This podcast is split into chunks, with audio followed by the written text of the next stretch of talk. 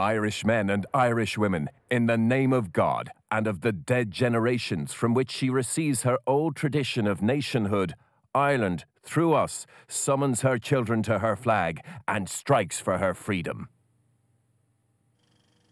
The Irish Nationalist Proclamation of the Republic of Ireland, made from the steps of the General Post Office on Easter Monday, 1916. In the fierce battles that followed, the General Post Office and many other buildings in O'Connell Street were destroyed. They weren't the last. By the time the Irish Free State was established by the Anglo Irish Treaty of 1922, war against the British and the Civil War had badly damaged many Dublin landmarks.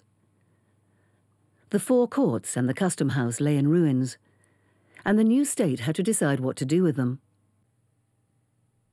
As far as I can see, there is no overt policy. The, the actions of government can show that there was a policy for rebuilding certain buildings and for not interfering with others and allowing them to decay over time. The government put Dublin's damaged buildings in the hands of the Office of Public Works. This department of the new Irish state, a survival from British rule, was responsible for rebuilding the, if you like, driving force behind the OPW's actions in restoring the four courts, the Custom House, and GPO, I would say was mainly from a functional point of view. Um, that's not to say that they weren't conscious of the uh, history of these buildings and the fact that they were by particularly famous architects. Gandon in the case of the Four Courts and the Custom House, Johnston in the case of the uh, GPO. Uh, but there was a degree of functionality, and that is one of the key elements. The cash strapped government laid down two key principles for all rebuilding.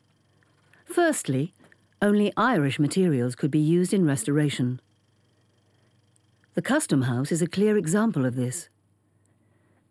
Originally built throughout in Portland stone from England, the reconstructed dome used a darker native Irish limestone. The government's second principle shows the complex relationship between the nationalists and their country's past. The government decided to abandon certain buildings. Dublin Castle was one, and the RHK, the Royal Hospital in Kilmainham, was the other.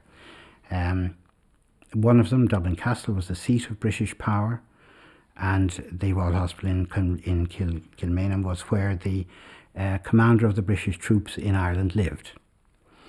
And in the case of Kilmainham, it was used as a kind of a dump for National Museum material. The abandonment of Dublin Castle was a very specific thing. There is nothing written on it, but there is uh, an anecdote that when De Valera came to, to power in the early 30s, uh, his followers wanted Dublin Castle razed to the ground and simply to obliterate the memory of the English rule from it. And his reply was that the key should be turned in the gate of Dublin Castle and uh, it should be left to future generations to decide what happened.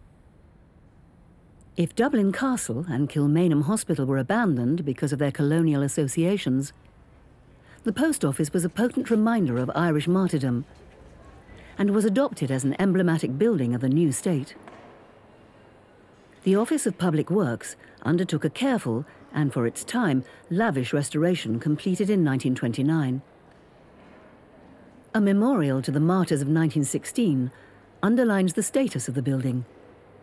It depicts the mythical Irish hero Cuchulainn, who bound himself to a tree to hold his courage in the face of death.